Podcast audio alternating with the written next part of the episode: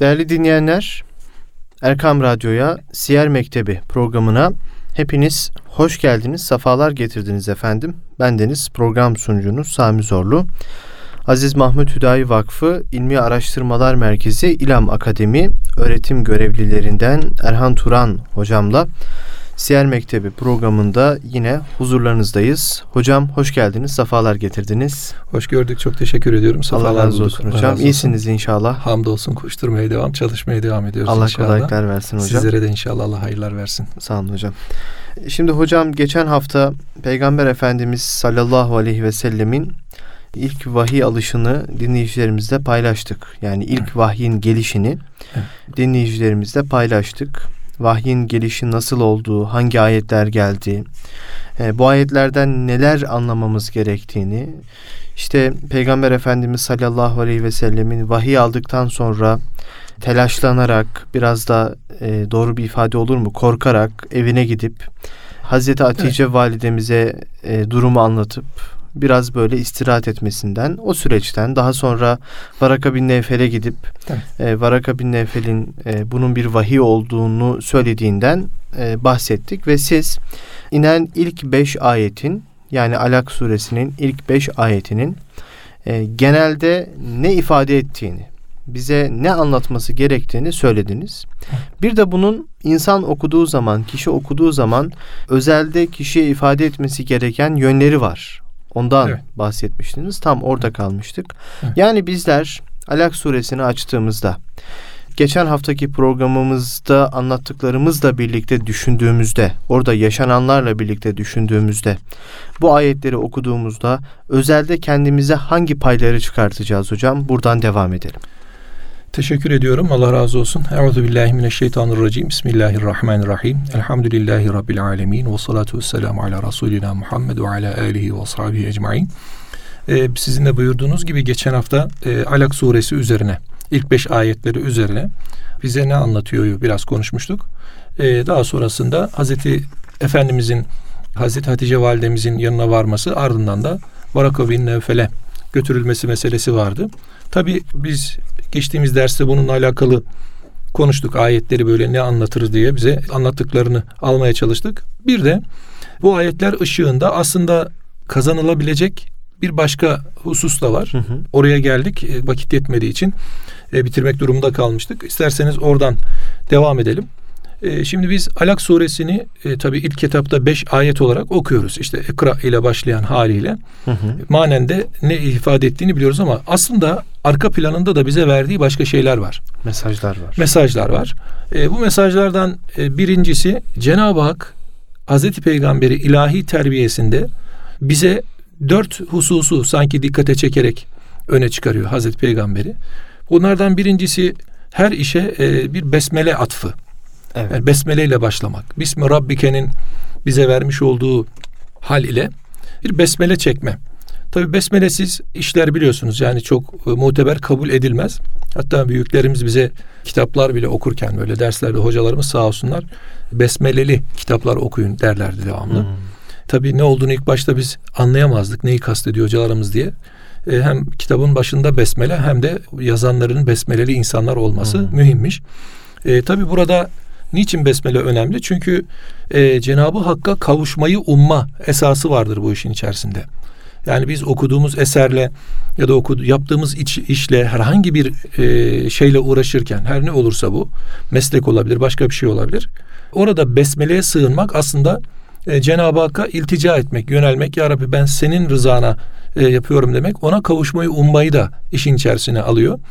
Birincisi besmele, Bismi Rabbike'den çıkaracağız burayı. Hı hı. İkincisi insanın ilahi kudret karşısında yani Cenab-ı Hakk'ın ilmi ezelisi karşısında onun gücü ve kudreti karşısında aslında hiç olduğunu, hmm. acziyetini hatırlatmaktır. İşte orada e, Cenab-ı Allah öğreten haliyle bize eğer yardımcı olmasa, vahiy bildirmese, bize tevhidi bildirmese, peygamberler göndermese biz belki de çıkmazlar içerisinde kalacaktık. O yüzden burada allah Teala insanı bir alaktan yaratıyor. Malumunuz işte insan e, anne rahminde asılacak yer arıyor kendisine. daha yumurta halindeyken asıldığı zaman alak olmuş oluyor. Alaka haline gelmiş oluyor. Çok basit bir şey aslında. İnsan oradaki halini hatırlayacak. Yani burada acziyetini görecek. Hiçti aslında. Hiçbir şey değildi. Sonra belki de e, kendisine necaset diye kabul edeceği bir şeyden yaratıldı. Ardından e, ahseni takvim olan en güzel e, örnek en güzel yaratılışla yaratılmış olan insan haline geldi. Allahü Teala onu da mükerrem kıldı ve kendisine halife tayin etti. Yani bir acziyetten aslında bir yükselişe, Cenab-ı Hakk'a vuslata giden bir yol. Kulun bunu fark etmesini sanki bize anlatıyor. Hı hı. Bir diğer mesele Cenab-ı Hak tarafından öğretiliyor ilimler. Yani buradaki mutlak e, muallim Cenab-ı Hak. Yani bizler o iltica ettiği için, o bize tecelli ettiği için, o bize öğrettiği için öğrenebiliyoruz. Ve öğrettiği kadarını, müsaade ettiği kadarını bilebiliyoruz. Burada ellezi alleme bil kalem sanki bunu anlatıyor gibi bize. Bu da ilahi bir lütuf. Demek ki evet. e, besmele ile kendi acziyetinin de farkında olarak Cenab-ı Hakk'ı anlamaya, öğrenmeye çalışan kul e, zamanla Cenab-ı Hakk'ın lütfuna mazhar oluyor. Yani aslında Cenab-ı Hak ona alleme bil kalem sonra allemel insane melem yalem. Bilmediklerini öğretiyor. Hmm. Yani bilmediklerini ona açıyor. Yeni keşifler yaptırıyor belki. İşte burada da vahiy ilim münasebeti öne çıkıyor. Yani aslında her ilmi bir okuyuş, her ilmi bir dokunuş sanki vahiyden bir parça gibi karşımıza çıkıyor. Bu da lütfu ilahidir. Hı hı. Kul bunun farkında olarak yani aslında yapmış olduklarını kendinden kar bilmeyecek. Yani kendinden mesnet, kendinden fayda bilmeyecek. Orada mutlak manada Cenab-ı Hakk'ın kendisine yardımının olduğunun farkında olacak. Bunu hissettiriyor bize sanki üçüncü olarak. E, dördüncüsü burada Cenab-ı Hakk'ın daima hatırda tutulmasını sanki önümüze getiriyor. Onu hatırlatıyor bize. Yani bu da zikrullah ile oluyor. Allah'ı hatırda tutmak ile oluyor. Demek ki Cenab-ı Hak ilk ayetlerde İkra bismi rabbikellezi halak derken kendisine özellikle ellezi halak ifadesi Cenab-ı Hakk'ın kendisine ait yaratan o. Yine halakal insana derken buradaki halakanın faili de o. E yine ikra ve rabbuke zaten işaret orada rabbuke ile karşımıza çıkıyor. Senin Rabbin. Hı hı. Sonra ellezi alleme bu da yine Cenab-ı Hakk'a işaret ediyor. Yine allemel insane derken buradaki allemenin mutlak faili yine Cenab-ı Hak. Yani aslında beş ayetin beşi de Cenab-ı Hakk'ı fail kılarak ve Cenab-ı Hakk'ın oradaki varlığını titrete titrete hissettirecek kadar ortaya çıkarıyor aslında kendisini. O yüzden kul acziyetinin farkında olacak ve bu noktada da yapmış olduğu çalışmalarda, araştırmalarda, ulaşacağı neticelerde Cenab-ı Hakk'ı hatırda tutarak, onun zikrini daim kılarak e, gayretkar olacak ve Rabbini evet. yüceltmek için yani çalışacak. Çünkü kendisi Rabbi yüceltmeye çalıştıkça yücelecek evet. hale gelecek. Burada e, şöyle diyebilir miyiz hocam? Allahü Teala siz de az önce ifade ettiniz ama ben de yanlış bir ifade kullanırsam lütfen uyarın. Yani ilk önce bir haddinizi bilin diyor Allahü Teala. Elbette. Yani, yani bir... sizi yaratıyorum. Yarın Hı. öbür gün övüneceksiniz ki geçmiş tarihlerde de bunun örnekleri var. Evet. İşte Firavun'da görüyoruz bunu. Birçok kişide görüyoruz. Elbette. Bakın övündünüz, işte büyüklük tasladınız, bana şirk gösterdiniz, şirk yaptınız. Bunları yaptınız. Bakın tekrar hatırlatıyorum. Haddinizi bilin. Sizin yaratıcınız benim şeklinde bir e, uyarıyla yeni bir işte kitabın e, ilk ayetlerini böyle uyarılarla e, bildirmiş oluyor. Yani hocam o dönem cahiliye toplumunun durmuş olduğu, içerisinde bulunmuş olduğu ve belki de fahrettiği, övündüğü, gurur ve kibir yaptığı hasletleri de içinde barındırıyor. Hmm. Yani orada bilen az, çok fazla okuma yazması vesairesi olan da yok. Hı Yani insanlar belki bunu bir övünme meselesi de yapmış ve Cenab-ı Hak acziyeti özellikle dikkat çekiyor. Hı. Yani kulun aciz olduğu, ve e, murakabenin oradaki Cenab-ı Hakk'ın kendilerinin e, insanlığın üzerindeki varlığını hissettirme. Bugünkü deistik dediğimiz bu haşa Tanrı'yı tatile çıkarma diyelim buna biz. Hı hı. Yani Tanrı'yı tamamen devreden çıkarma. İşte yarattı ve kenara çekildi mantığını kapatıyor aslında. Buradaki ayetlerle mesele bitmiş olmuyor. Yani ikra bismi rabbikellezi halak derken bu yine devam ediyor. Evet. Ve ardından halakal insani mil alak yine devam ediyor. Bu bitmiş bir hadise değil. Hı Tabi Cenab-ı Hak mutlak manada kudretin kendisinde olduğunu hissettiriyor kuluna. Bu evet. doğru yani. Hat bildiriyor bir nevi. Hı hı. Tam onu soracaktım hocam. E, şimdi bütün ayetler aslında bütün e, Kur'an-ı Kerim gerek muamelatımızda, gerek ibadetimizde, gerek ahlaki yönümüzde e, alakalı bize bir yönlendirme yapıyor. Evet. Bu manada vahyi nereye koyacağız? Vahiy dediğimiz şey e, biten bir şey değil o zaman. Hala devam eden bir şey aslında hocam. O manada düşündüğümüzde nereye oturtacağız? Şimdi hocam vahyin kitabi olanları var. Bir de vahyin kitabi olmayanları var. Şimdi vahyin kitabi olanları malum Cenab-ı Hakk'ın rasulleriyle bize gönderilmiş ve belli kitaplarda yazılmış, e, kayıtlar altına alınmış. E, günümüzde kimisi bozulmuş, kimisi tahrif edilmiş. Yani tamamen değişmiş, kimisi e, çoğunluğu değişmiş ama neyin değiştiğini bilmeden e, gelmiş. Ama en son olarak da hiçbir noktası noktasına tahrife uğramamış, bir zarar görmemiş, ziyan görmemiş. Üzerinde de bir değişiklik yapılmamış Kur'an-ı Kerim var. Hı hı. Şimdi vahiy derken biz e, iki anlamda bir e, biraz önce dediğimiz gibi korunmuş yani Cenab-ı Hakk'ın inna enzelne zikra ve inna lehu hafizun dediği oradaki korunmuş olan vahyin yani Hazreti Peygamber'e gönderilmiş olan vahyin kendisi üzerinden düşüneceğiz. Bir de diğer peygamberlere de gelmiş ama daha sonra tahrif olunmuş, bozulmuş bir takım değişikliklere uğramış olanlar var. Onlar da hak vahiy idi.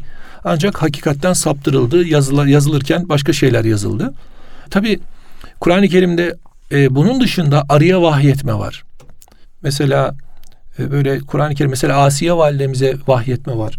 E, Meryem validemize vahyetme var. Hazreti Peygamber'in rivayetlerde annesine vahiy edilme meseleleri var. Yine hı hı. biraz önce dediğimiz gibi bazı hayvanattan olan işte arıya vahyetme var. Karıncaya söylemek var. Bu şekilde vahiy bilgi verme manası da taşıyor. Elbette ki bugünkü anlamda biz e, bir peygamber, bir nebi, bir rasul bu konu var burada gelecek inşallah. E, bir nebi, bir rasul anlamında e, vahiy devam ediyor diyemeyiz. Tabii. Çünkü Resul e, son bulmuş, nebilik son bulmuş. Artık benden sonra peygamber gelmeyecek diyor Hazreti Peygamber. Hatemul Enbiya'dır çünkü peygamberlerin sonuncusudur.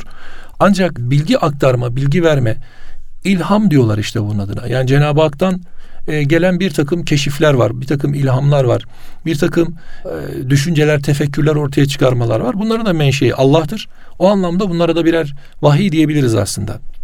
Ancak kişi kendisinde bazı haller görüp bazı durumlar görüp burada e, gaflete düşebilir, kendisine başka bir şey yakıştırabilir. Orada haşa peygamberlik iddiasında bulunabilir ki böyleleri günümüzde önümüze de çıkıyor. Ufacık bir işareti, ufacık bir doğru bir rüyası da olsa kendisini e, nübüvvete sanki mirasçıymış gibi, peygamber mirasçısı olup peygambermiş gibi e, karşımıza çıkabiliyor. Bu çok riskli bir yer aslında. Çok riskli bir durum. O yüzden e, burada şunu net söylemek lazım. Nübüvvet bitti. Peygamberlik bitti. Evet. Bundan sonra peygamber yok, gelmeyecek ve bundan sonra gelecek olan insanların zihnine, zihin dünyalarına düşecek olan hatırlamalar ya da e, bir takım fikir, efkar, bir takım e, buluşlar, bilim ya da bilgi anlamında bunların her biri Cenab-ı Hak'tan birer iltifattır. Bunlar ilhamdır. Bunlara vahiy demek doğrudur ama e, birinci birinci manada Kur'an vahiy gibi vahiy değildir bunlar. Evet. Tabii biz genel manada vahye baktığımızda yani bizim hak manada vahiy olarak e, değerlendirmeye aldığımızda e, karşımıza üç türü çıkıyor bu vahyin. Birincisi ahkam hali var vahyin. Yani vahyin ahkama taalluk eden tarafı var. İşte namaz gibi, oruç gibi, hac gibi. İlk dönemlere baktığımızda mesela Tevrat'ı bu noktada ahkama dair bir kitap olarak görebiliriz. Tabi bozulmuş. Zamanla tahrif edilmiş ve Tevrat alimleri Tevrat'ın asıl e, vermiş olduğu mesajı değiştirmiş. Kendi kafalarına göre e, uydurmuşlar. Hatta e, heva heveslerini burada e, ayetlere yedirmeye çalışmışlar. O yüzden doğrusu yanlışından ayrılacak durumda değil. Buradaki ölçü Kur'an-ı Kerim'in kendisidir. Yani Kur'an-ı Kerim'deki haliyle doğrusuna biz ancak doğru diyebiliriz. Tevrat'ta bulunan ahkamın. Bir evet. vahyin ahkam boyutu. Hı hı. Bir diğeri dua ya da münacat dediğimiz Cenab-ı Hakk'a yalvarma, yakarma, ona yaklaşmaya çalışma, onu hissetme. Biraz e, Hazreti Davud Aleyhisselam'a gönderilen zebur bu minvalde. Ama yine biraz önce Tevrat için söylediklerimiz gibi o da e, ne kadar doğru bize aktarılmış, ne kadar doğru elimize bilgi olarak gönderilmiş. Bunu da yine Kur'an-ı Kerim'e müracaat etmek gerekiyor. Doğruluğu için mevsukiyeti diyoruz buna. Bir diğeri de ahlak ayetleri var. Burada da daha çok İncil karşımıza çıkıyor. İncil'de de ahlak ayetleri daha çok verilmiş Hazreti İsa Aleyhisselam'a. Yine o da biraz önce söylediğimiz her iki kitap gibi tahrife uğramış. Zamanın ilim adamları tarafından, işte oradaki papazlar tarafından ya da havariler ve sonrası tarafından başka türlü hallerde kitaba geçirilmiş duruma gelmiş İncil vasıfları. Yalnız bu üç vasıf, hı hı. ahkam, dua ve ahlak, Kur'an-ı Kerim'de hak olduğu manada ayetlerle karşımızda duruyor.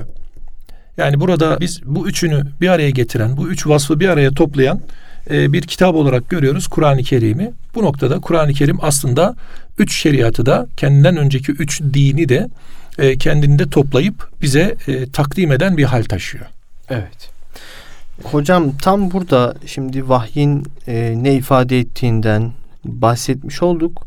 E, peki işte İkra diye başlayan Alak suresinin ilk beş ayeti kerimesinde aslında biraz bahsettik ama Peygamber Efendimiz sallallahu aleyhi ve selleme e, ne şekilde vahiy, vahiyler geldi? Sadece Hira mağarasında vahiy almadı ilerleyen süreçlerde Peygamber Efendimiz. İşte bir topluluk içerisinde otururken de vahiy aldı. Hatta evet. bir hadise var değil mi? Yani evet. Hazreti Ebu Bekir'in dizlerine uzanmış bir şekilde yatarken bir vahiy geliyor ve Hazreti Ebu Bekir dizlerim o kadar çok ağırdı ki, o kadar çok baskı uyguladı ki dizlerime zor dayandım diye bir rivayet var hatırladığım Tabii kadarıyla. Zeyd bin Sabit'in de var böyle Hı-hı. bir rivayeti. Resulullah Aleyhisselatü Vesselam'a vahiy geldiği anda Hı-hı. dizi dizime yakındı. Öyle bir baskı oluştu ki e, ağır da ondan daha ağır bir şey hissetmedim diyor Zeyd bin Sabit evet. mesela.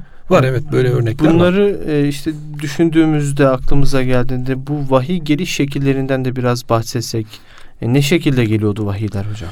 Şimdi hocam e, tabi vahiy şöyle bir hatırlamak lazım mana itibariyle. Hı hı. Allahü Teala'nın dilemiş olduklarını peygamberleri aracılığıyla insanlığa ulaştırması halidir vahiy. Hı hı. O peygamberin e, almış oldukları işte e, Şura suresinin 51. ayetinde orada e, ve ma kana li beşerin en yukellimehullahu illa vahyen ev min vera'i hicab şeklinde ev yursile rasulen yani üç temelden bahsediyor aslında burada. Allahü Teala'nın vahiy dışında kullarıyla diyalog kurmadığı, yani vahiy ile diyalog kurduğu, vahiy ile kullarına ulaştığı, bir perde arkasından ulaştığı ya da bir elçi göndermesiyle ulaştığı, bu elçi malumunuz Cebrail aleyhisselam kastediliyor hı hı. burada. Ee, ve burada Cenab-ı Hakk'ın kendi ilminden bir ilmin yansıması meselesi var. Yani kendi ilminden bir ilmin damlaması diyelim hmm. meselesi var.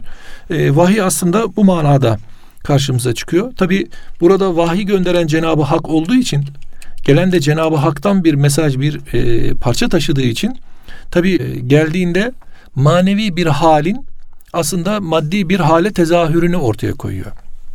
Neticede Cenab-ı Hak hem madde olmaktan hem mane, manen dediğimiz halden de münezzehtir. Evet. Yani Cenab-ı Hakk'ı bu noktada Sübhan ifadesiyle tenzih ederiz.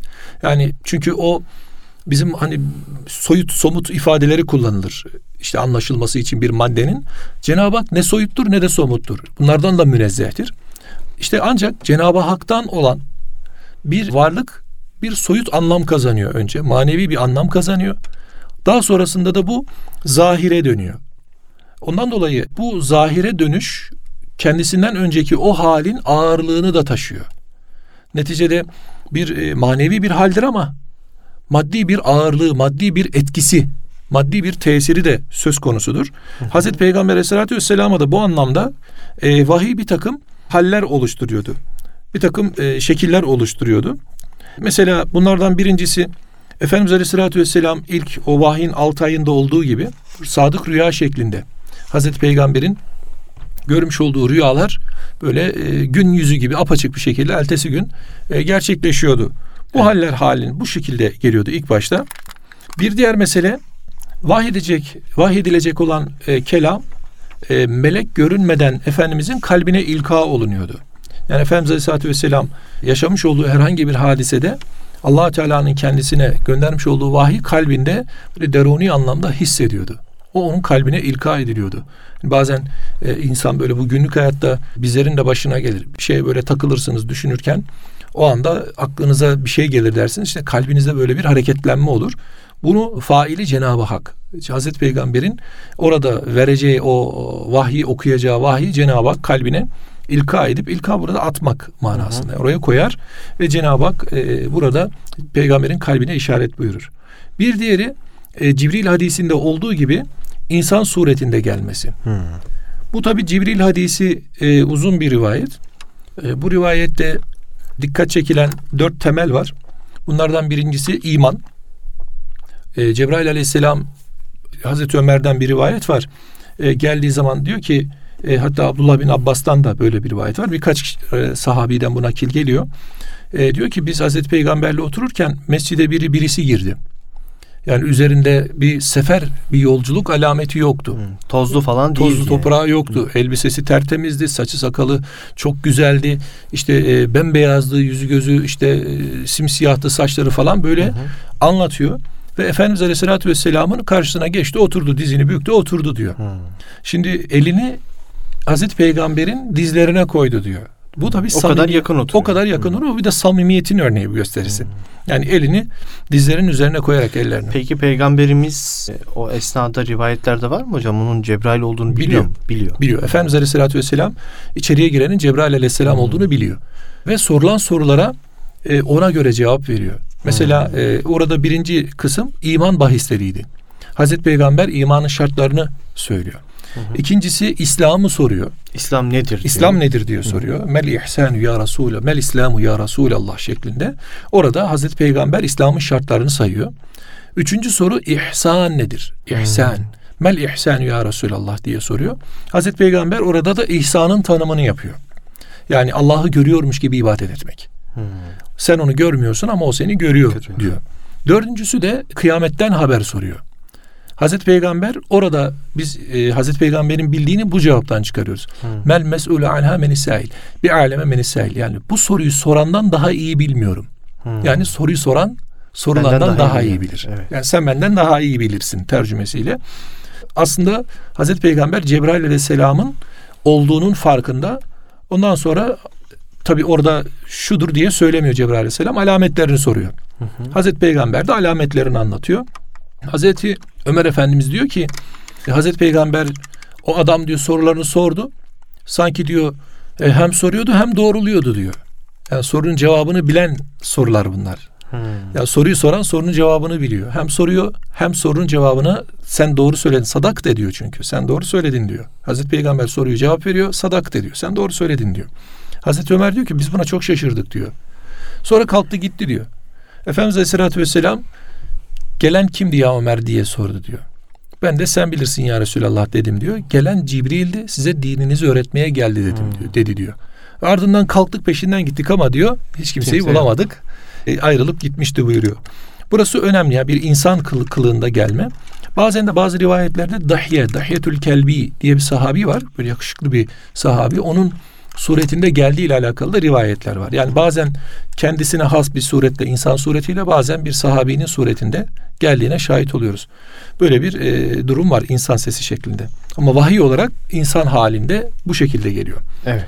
Bir diğer e, mesele e, bir çıngırak sesi gibi böyle arı vızıltısı gibi e, böyle gürültüyü sahabe efendilerimiz hissederlermiş. Hmm. Yani o biz duyardık diyorlar mesela. Bazen Hazreti Peygamber'e geldiğinde bir gürültü, bir uğultu olurdu. Hazreti Peygamber'e vahiy gelirdi diyor. Resulullah Aleyhisselatü Vesselam en e, ağır şekilde bu gelirdi diyor.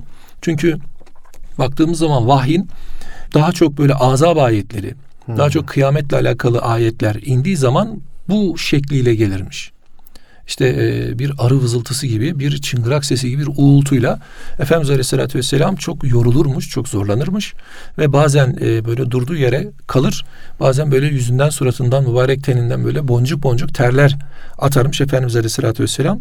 Böylece bir e, yorgunluğu, yoğunluğu olurmuş hı hı. E, bu, bu vahiy şeklinin. Hocam burada şunu sorabilir miyim?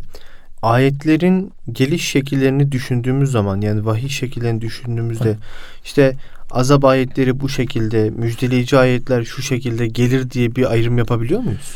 Böyle bir ayrım yok ama daha çok e, Hazreti Peygamber'e biraz biraz önce söylediğimiz hı hı. gibi çıngırak sesiyle veya arı vızıltısı e, şekliyle geldiği söylenenlerde daha çok bu e, nevi ayetler gelirmiş. Hı hı.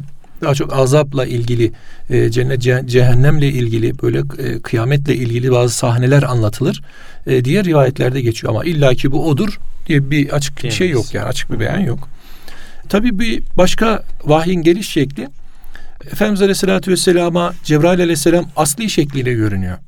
Bu da iki defa vuku bulmuş. Bunlardan birincisi fetret sonrası biraz önce söylediğimiz haliyle e, ikra emirlerini verdiği zamanda asli suretiyle gelmiş Cebrail aleyhisselam. Bir diğeri de Miraç öncesinde Miraç'ta Sidre-i Münteha'ya geldiğinde Hazreti Peygamber Hazreti Cebrail aleyhisselamı o haliyle görmüş. Asli suretiyle görmüş.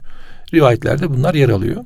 Evet. Bir diğer mesele vahiy meleği olmaksızın direkt Cenab-ı Hakk'ın Hazreti Peygamber'e vermiş olduğu işte Miraç'ta olduğu gibi.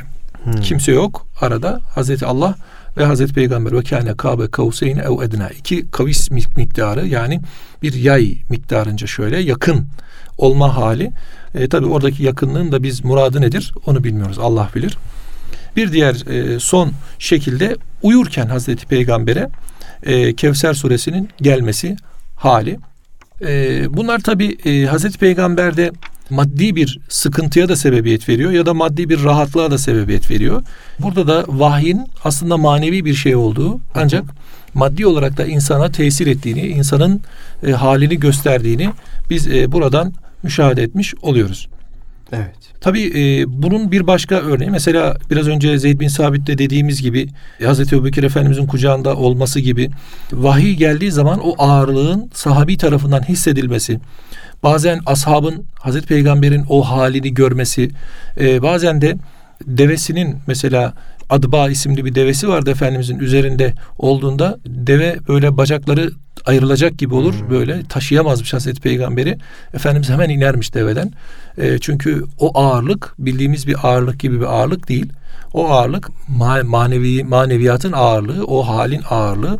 Cenab-ı Hak öyle bir kolaylık veriyor. Ama bu evet. güç Hazreti Peygamber'de var. Hazreti Peygamber de bunu taşıyabiliyor. Evet.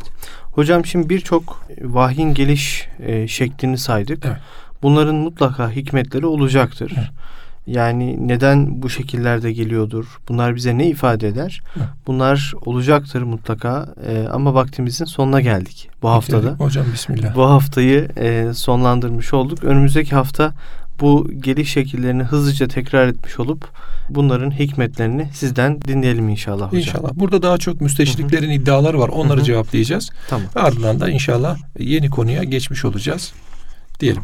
Peki hocam. Çok çok teşekkür ediyoruz tekrar. Teşekkür ederiz. Allah çok sağ olun. Allah sizden razı olsun. Sağ olun hocam. Kıymetli dinleyenler Erkam Radyo'da Siyer Mektebi programının bu haftalıkta sonuna geldik. Erhan Turan hocamla bu hafta vahyi konuştuk. Vahyin geliş şekillerini konuştuk. Önümüzdeki hafta yine bu konuyla alakalı bilgilendirmeler, değerlendirmeler yapacak. Siyer Mektebi programında sizlerle buluşacağız. Şimdilik Allah'a emanet olun. Sizleri kalbinizin sahibine emanet ediyoruz. Hoşçakalın efendim.